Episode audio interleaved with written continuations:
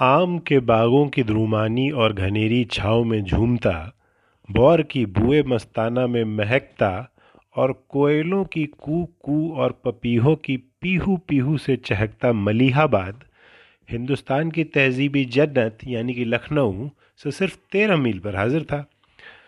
یہ خالص پٹھانوں کی بستی تھی جناب، جس کے ایک گوشے میں درائے خیبر سے آئے ہوئے آفریدی اور دوسرے گوشے میں کندھار سے آئے ہوئے کندھاری آباد تھے۔ ہندوستان میں آ کر اور لکھنؤ کے آس پاس بسنے کے باوجود انہوں نے لڑاکو عادتیں نہیں چھوڑی نتیجتاً آفریدیوں اور کندھاریوں کے درمیان ایک لمبی مدت تک تلواریں چلتی رہیں، گولیاں چلتی رہیں اور جب فرنگیوں نے آ کر جب تلواریں بھی چھین لیں اور بندوقیں بھی چھین لیں تو لٹ پوگا ہونے لگا۔ ہندوستان آ کر اور خاص طور پر لکھنؤ کی سبھیتا سے پربھاوت ہو کر یہ دونوں ایک عجیب سی گنگا جمنی قوم بھی بن گئے۔ یہاں ایک طرف تو لکھنؤ کی دوپلی ٹوپیاں، مخمل کے لحاف، چوک کا عطر، کنوج کا تیل، پھلیل، مشروع کے پجامے، رواج پا گئے اور پتنگ بازیاں، مرغ بازیاں، بٹیر بازیاں اور ان کی پالیاں ہونے لگیں۔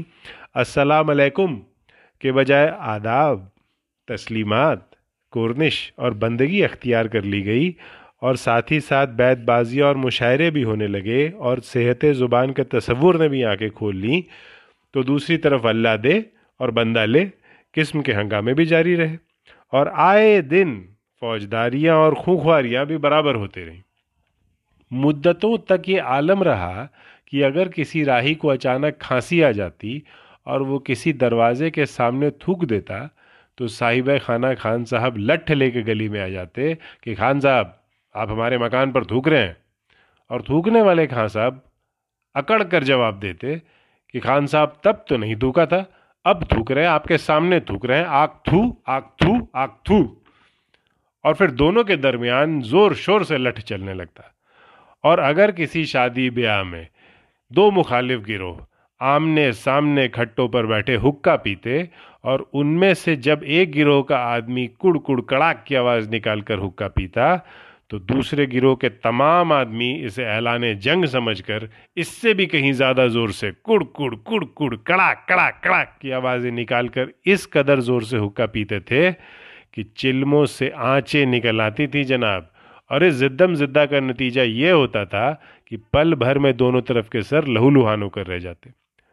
لکھنؤ کے کمشنر یا گورنر نے ملیح آباد کے بارے میں یہ جملہ نہایت خوب لکھا تھا کہ ملیح آباد افغانستان کے درائے خیبر کا حصہ ہے، جس کا آج تک ہندوستان میں ولے نہ ہو سکا۔ اسی شہر میں حسن احمد فاروقی بھی رہتے تھے۔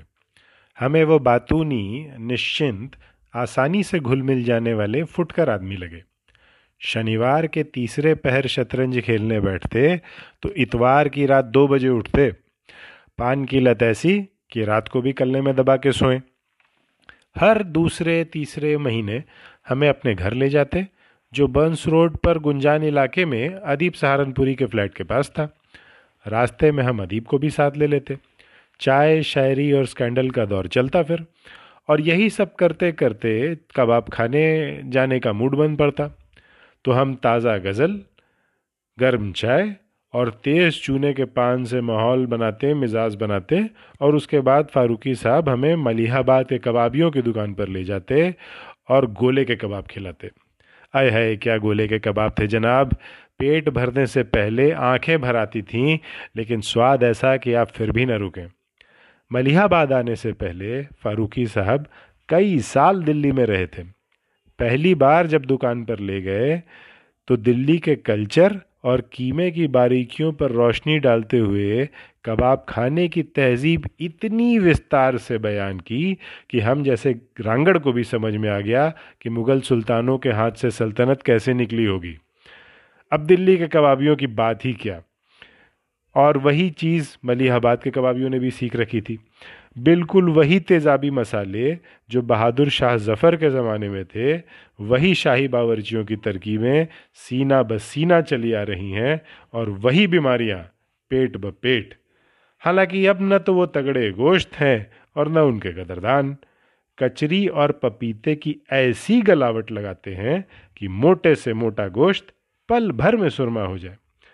اور یوں تو دنیا میں پیٹ پیچھے کی برائی سے جلدی کوئی چیز ہضم ہوتی نہیں، لیکن ایک کباب بھی کم نہ تھے۔ حلق سے اترتے ہی بدن کا حصہ ہو جاتے۔ انہی سے معلوم ہوا کہ گولے کے کباب میں ایک حصہ قیمہ ایک حصہ مرچ اور ایک حصہ دھاگے کا ہوتا ہے جو کباب پر کس کر لپیٹے جاتے ہیں۔ پھر سینک سے اتار کر کڑکڑاتے گھی کا بگار دے دیتے ہیں۔ سینک کبار میں بگار میاں؟ یہ کس خوشی میں؟ ہم نے پوچھا۔ ارے جناب، اس سے مرچوں کی تیتا پن یعنی کہ تیزی مرتی ہے۔ ساتھ میں بھرت کی چھوٹی سی کٹوری میں مسالہ رکھ دیا کرتے ہیں۔ پھر کباب میں بکری کا بھیجا اور اس کی نلیوں کا گودا الگ سے ڈالتے ہیں۔ اب یہ کیوں بھلا؟ گرم مسالے اور جائفل سے جناب جاوتری کی تیزی مرتی ہے۔ پھر اس کے اوپر بڑی پیاز کے لچھے ڈالیے، ادرک کی ہوائیاں ڈالیے اور ہری مرچ کتر کے ڈالیے۔ اگر یہ نہ ہو تو صرف سی سی کرتے رہیے، اس سے بھی لجت آتی ہے۔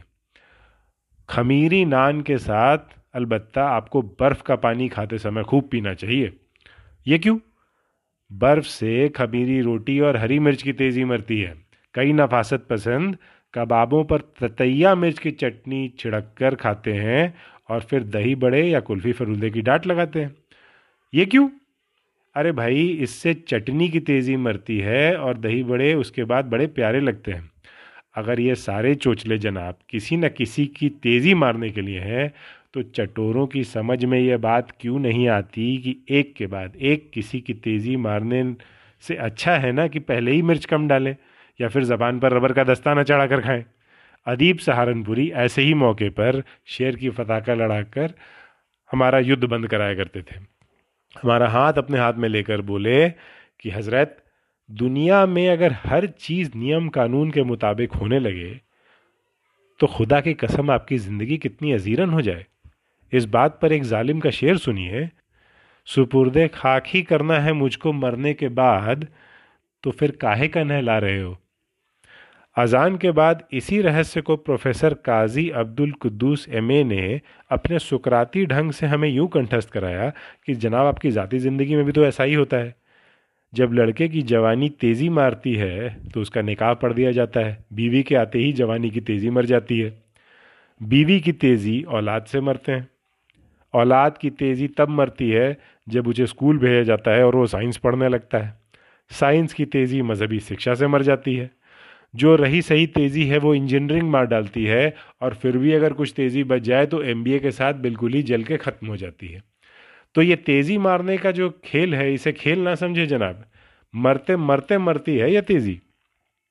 فاروقی صاحب ان لوگوں میں سے نہیں تھے جو دسترخوان پر بٹھانے کے جگہ سر آنکھوں پر بٹھاتے تھے۔ انہیں کھانے سے ادھک کھلانے میں مزہ آتا تھا۔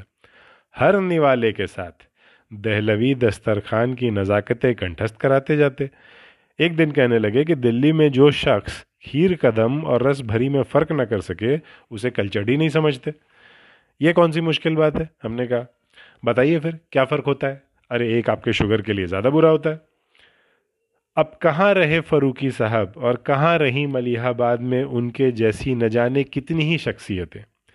کہتے ہیں، لکھنؤ میں ایک بوڑھے مرزا صاحب رہتے تھے، جنہوں نے حضرت جان عالم واجد علی شاہ کی آنکھیں دیکھی تھیں۔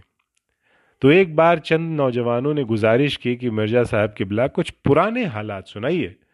انہوں نے سینہ پیٹ کر کہا، لڑکوں، مجھ سے یہ داستان نہ سنو۔ تمہاری تو تھوڑی دیر کی دلچسپی ہو جائے گی، لیکن میری چھاتی پھٹ جائے گی اور میں پہروں کے لیے بیکار ہو کر رہ جاؤں گا۔ لیکن پھر بھی جب نوجوانوں نے ان کے قدم پکڑ لیے، تو وہ ماضی کی طرف پلٹنے پر مجبور ہو گئے۔ اور حالات سناتے سناتے تھوڑی دیر میں ان کا یہ حال ہو گیا کہ گلا ردایا ہچکیاں لے کر رونے لگے اور ہائے جان عالم کہہ کر بے ہوش ہو گئے۔ سو بندہ پرور ملیحہ بات کی کہانیاں سناتے ہوئے ہمارا دل بھی کچھ ایسا ہی ہو رہا ہے کہ ہم بھی ان کی طرح ہچکیاں لے کر روئیں۔ لیکن یہ زبر ہے جو ہمیں روکتا ہے۔ اسی بات پر ایک ظالم کا شعر سنیے۔ اپنے کبھی کے رنگ محل میں جو ہم گئے، اپنے کبھی کے رنگ محل میں جو ہم گئے، آنسو ٹپک پڑے در و دیوار دیکھ کر۔ تو میری عزت افزائی اور یہ داستان سننے کے لیے بہت بہت شکریہ۔ جناب، کہ میں جو یہ مان چکا تھا کہ ان قصوں کو نوازنے والا کوئی نہیں ہے، تو آپ یہاں آئے اور اس دلچسپی سے قصے سنیں کہ مجھے یقین ہو گیا کہ کہانیاں باقی رہیں گی، قصے باقی رہیں گے۔ کیونکہ جب تک سننے والے ہیں، تب تک سنانے والے ہیں۔ کہانی سننا، کہانی سنانے کا بنیادی مرحلہ ہے۔ کہانی سننے والے نہیں رہیں گے تو کہانیاں ختم ہو جائیں گی۔ کہانیاں ختم ہو جائیں گی تو محبت باقی رہے گی، اس پر مجھے شک ہے۔ کیونکہ انسان سارا گیان بھول جاتا ہے، سارے تتھے بھول جاتا ہے، ساری تاریخ بھول جاتا ہے۔ یاد رہتی ہیں تو صرف اور صرف کہانیاں۔ اس لیے کہانیاں محبت کی کہانیاں ملیح آباد کی بھائی چارے کی، کہانی تہذیب کی، اخلاق کی، سننا بہت ضروری ہے، سنانا بہت ضروری ہے، خاص طور پر اس دور میں۔ اور اسی بات پر خواتین و حضرات آپ سے اجازت لیتا ہوں۔ خدا حافظ۔ جے رام جی کی۔ زندگی رہی تو پھر ملاقات ہوگی ایک نئی داستان کے ساتھ۔ تب تک کے لیے کہانی ختم۔ پیسہ۔